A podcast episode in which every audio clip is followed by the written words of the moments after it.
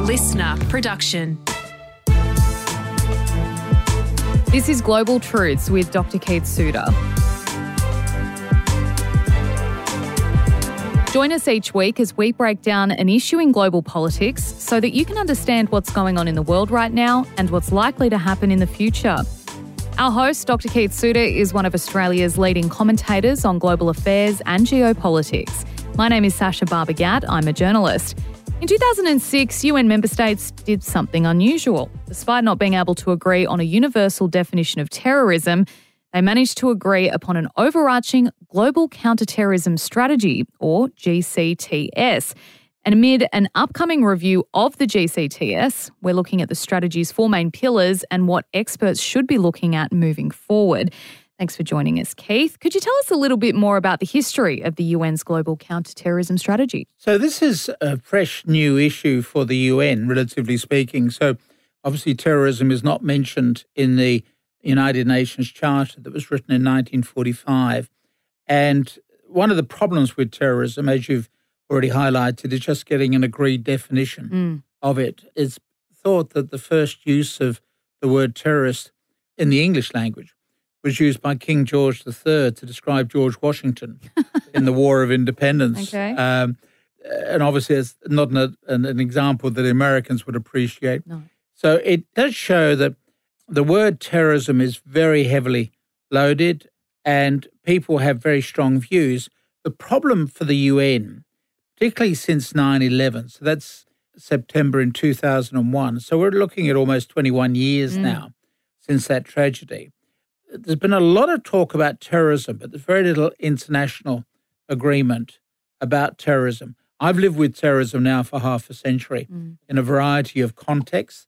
With my first PhD, covered that partly. And what I found intriguing is that the UN has managed to get countries to come together on a counter-terrorism strategy without actually defining what is terrorism in the first place. The problem is not so much perhaps defining it is getting agreement about how you could apply the term. So, if you look at a, the dispute between Israel and Palestine, who are the terrorists? Are they the Palestinians who are killing Israeli settlers, or are they Israeli settlers who are killing the local Palestinian population?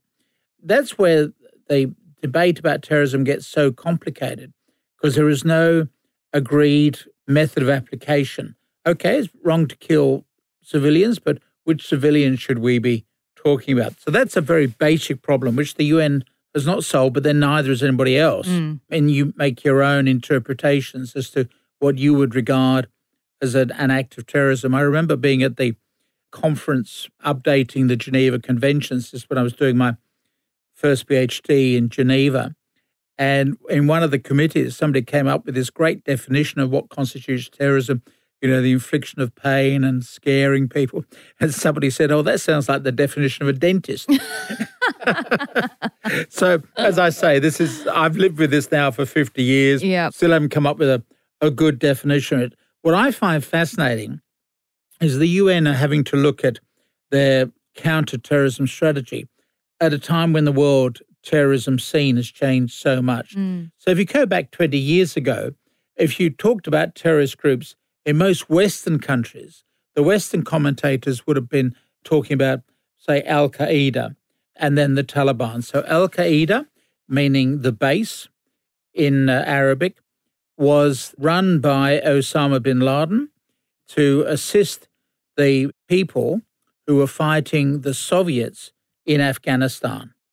And then later on, once the Soviets had been driven out, and then the Americans became more active then obviously they, they then turn their attention onto the Americans. So that's what most people would have thought about Al Qaeda and then the Taliban, who are an ethnic Pathan or Pashtun peoples that straddle the border between Afghanistan and Pakistan. And some of those Afghani Pashtuns then led a campaign against the Soviet Union, freed their country from the Soviet Union, and then later took over all of the country to be run as an, a caliphate. And so the Taliban, then, of course, are the ones that gave support to Al Qaeda Mm. around 9 11, that's 21 years ago. Then the Americans invaded with a view to driving out the Taliban. Taliban means seeker or scholar or student. So this was a student movement that eventually took over the country, fundamentalist Islamic, so very much on the same wavelength as Al Qaeda. They sheltered Al Qaeda in Afghanistan.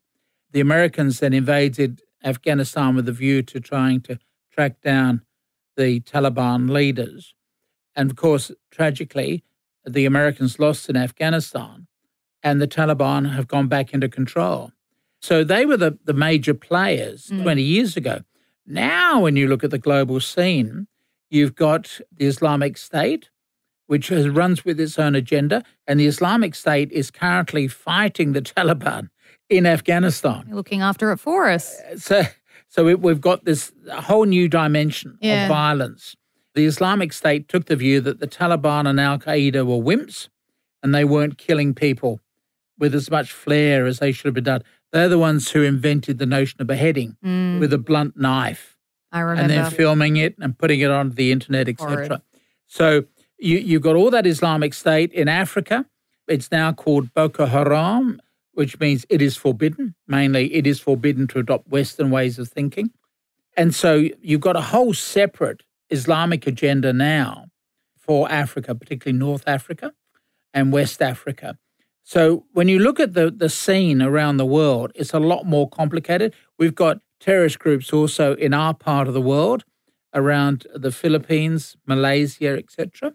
So it is a much more complicated scene. And then on top of that, you've got the activities of the Wagner Group in Ukraine and the violence they're carrying out on behalf of the Russian government. Can they be seen as a terrorist organization? You'd think so. Yeah, I would think I so. would, I yeah. would, yeah. We're in agreement. Yeah. So um, we're, we're seeing a, not necessarily a dramatic increase in the level of terrorism, but we are seeing an increase in the variety of terrorism globally. And this issue of the amount of terrorism is worth emphasizing because it is not a major way for people to be killed. In America, more people die each year falling off ladders than being killed by terrorists. And the whole point of terrorism, I suppose, is the fear that it can instill in a population or a community. I remember, you know, um, as a young child watching 9 11 on the television, being completely confused. And ter- I would have nightmares that Osama bin Laden was going to come to my bedroom and kill me. Like, I, Oh. I was eight, like, I was a little girl. I had no idea what was going on. Um, and then ISIS, obviously, coming through Islamic State. I've got to say, it seemed that Islamic State has been very quiet for the last few years. Is that just from a privileged Western perspective? Yeah. Like, can you tell me, you know, so uh, there were, you know, um, public stabbings in in Melbourne, um, and you know the French terrorist attacks. Is that still their goal, or have they shifted? No, I, I, I think the issue really is one of perception Yeah. that if a group kills Westerners, it gets Western media attention. Right. If they're just killing people in Afghanistan, the chances are you don't get much coverage hmm because, you know, from the Western media outlet, well, they're just Afghanis. But if you kill a Westerner, different. You, Yeah. that, that certainly gets you the publicity. Well, what you've touched on, I think, are two issues. One is the perception of the threat, which I think still exists, even if it's not being fully recorded in Western media. And the, the second one is that the risk of homegrown terrorism, that people think globally and act locally. Mm. And we saw that, of course, in France. And so this is the, the, the tragedy that we have that people, if they want to show support, they can't very easily go to Iraq to fight, or there's no real need to do so. They don't go to Afghanistan to fight.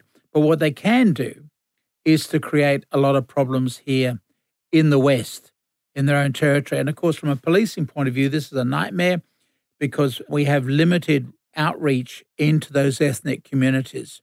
And so we, we often get taken by surprise. Mm. Sometimes you get some remarkable successes. We had a, a foiled attack on an Australian Army base here in Sydney.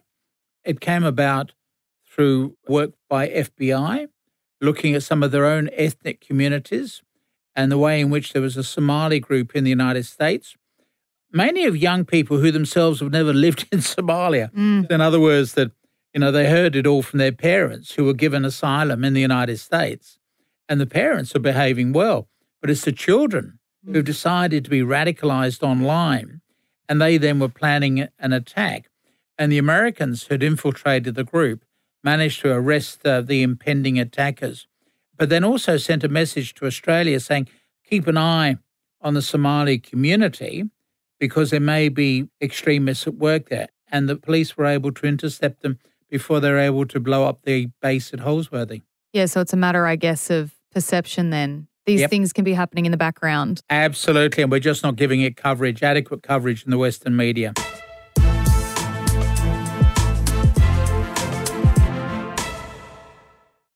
You're listening to Global Truths with Dr. Keith Suter. Thanks for your company this week as we look into the UN's global counterterrorism strategy ahead of an upcoming review of the framework. Now, there are questions, Keith, about whether countries need to reassess the GCTS uh, and whether it's actually still serving the function for which it's established. Would you agree? Well, you've always got to keep reviewing your counterterrorism strategy because, as I've said, this is a moving target in terms of how things change. I would also say, in terms of the changing landscape, which the UN is having to look at, is that what we're also now talking about is the rise of right wing terrorism. Yes, I wanted to ask you. Yeah, this has come, I was going to say, as a surprise, but it really shouldn't have done. But you've got groups in the United States like the Southern Poverty Law Center who have been monitoring extremist white groups. The most obvious one would be the Ku Klux Klan. So they have been warning about this. And FBI, some years ago, set up a review team under an FBI official, David Johnson, to review what was happening with these, you know, KKK and the other groupings, etc.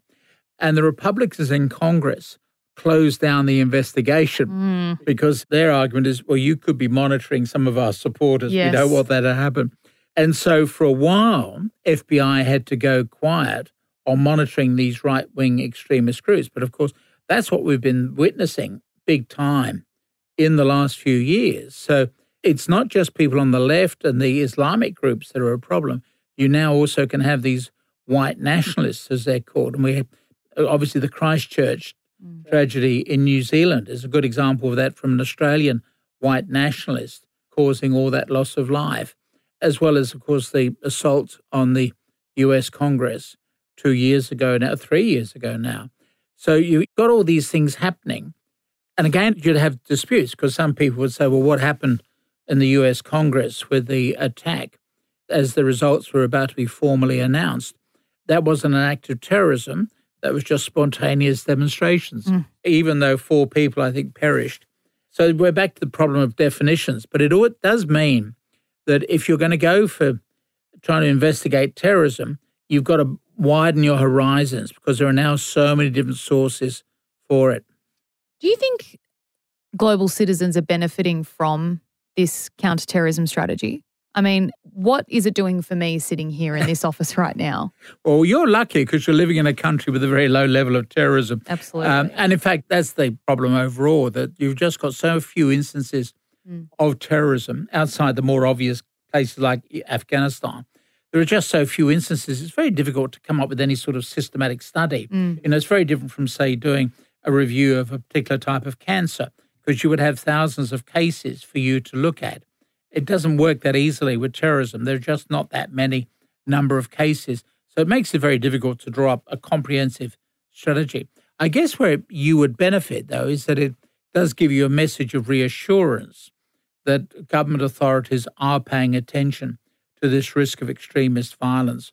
And it may well be we should drop the use of the word terrorism and, and use something like extremist violence because there is certainly a, you know, extremist violence going on. Again, we'll be back to the implementation issue.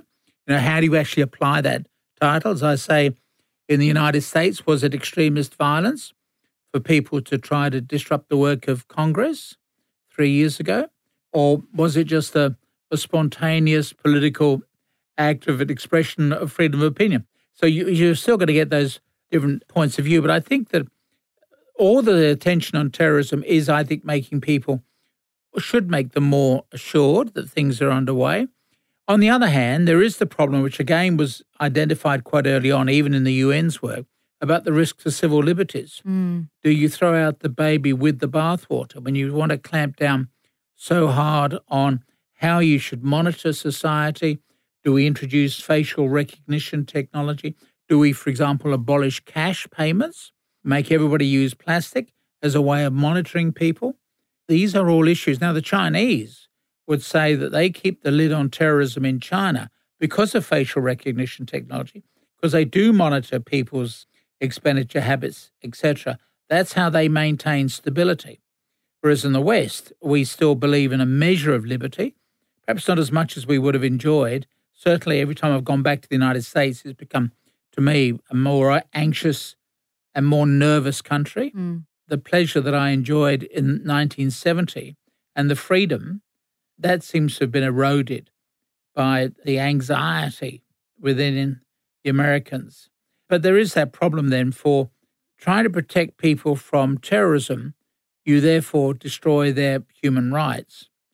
So is that really a benefit, or would you be better off taking a risk? For me, a classic example of this is that after 9 11 in 2001, Americans stopped flying. Mm. They made greater use of cars, and you had this sudden upsurge of people being killed on the roads Oh, because of the dramatic increase in the use of cars. They would have been safer in the air Yeah. rather than risking driving. Yeah, well, it's terrorism, right? It's that fear that it Yep. can instill in us. Um, so there is a review of the UN's global counterterrorism strategy coming up, which is built into the framework of the strategy itself. What do you think is going to be looked at, and what do you see happening or coming from the review, if anything at all? Well, I think part of the problem, as this report points out, is that you've now got so many documents relating to counterterrorism. It's very difficult to work out what are the major issues that need to be covered. I've, what I find fascinating in this document are some of the issues that need to be addressed, which probably didn't strike us being in this way 20 years ago when we started on the process. So they talk about the emergence of an increasingly transnational, violent far right movement, which we've mentioned. You've got online hate. Of course, social media. Oh, yeah, we haven't even talked about that yet. Oh, my God. Well, that, so you know that wasn't a problem 20 years ago. No. Whereas social media have certainly uh, represented a completely new frontier in the terms of recruiting terrorism. You've got the whole issue of disinformation, which in a sense has always existed, but is now much more easily spread through social media.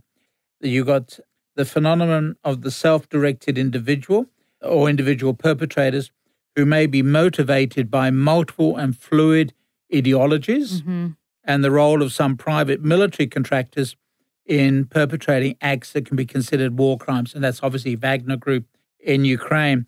So it, it means that we've got more issues that do need to be covered, need to be addressed, if only to say to governments, this is what you've got to keep an eye on. Do you think that the body is prepared or in a position to make those changes that it needs to? We know sometimes bureaucracy moves very slowly. Do we see it happening? You're a great diplomat. Yes, they are moving very slowly. But it's interesting. If you go back 20 years ago, the UN Secretary General at the time came up with what were called the five Ds, which I think is still quite valid. So, to dissuade disaffected groups from choosing terrorism as a tactic to achieve their goals, deny terrorists the means to carry out their attacks, deter states from supporting terrorists, develop state capacity to prevent terrorism, and defend human rights in the struggle against terrorism. So these were five Ds developed almost 20 years ago by the then UN Secretary General Kofi Annan. And I think they've worn well in terms of targets that we should be working towards. But as we say, terrorism is now increasingly more flexible, more mobile, and keeps going through all these variations. So it makes it very difficult to come up with one strategy that's going to last for more than a few years without it again having to be reviewed. Yeah, well, it sounds like the landscape has changed, but there's definitely still a need for a body like this. Absolutely. Thanks for your time, Keith. Thank you. Global Truths is presented by Dr. Keith Suter and me, Sasha Barber Gatt. Audio production by Niall Fernandez.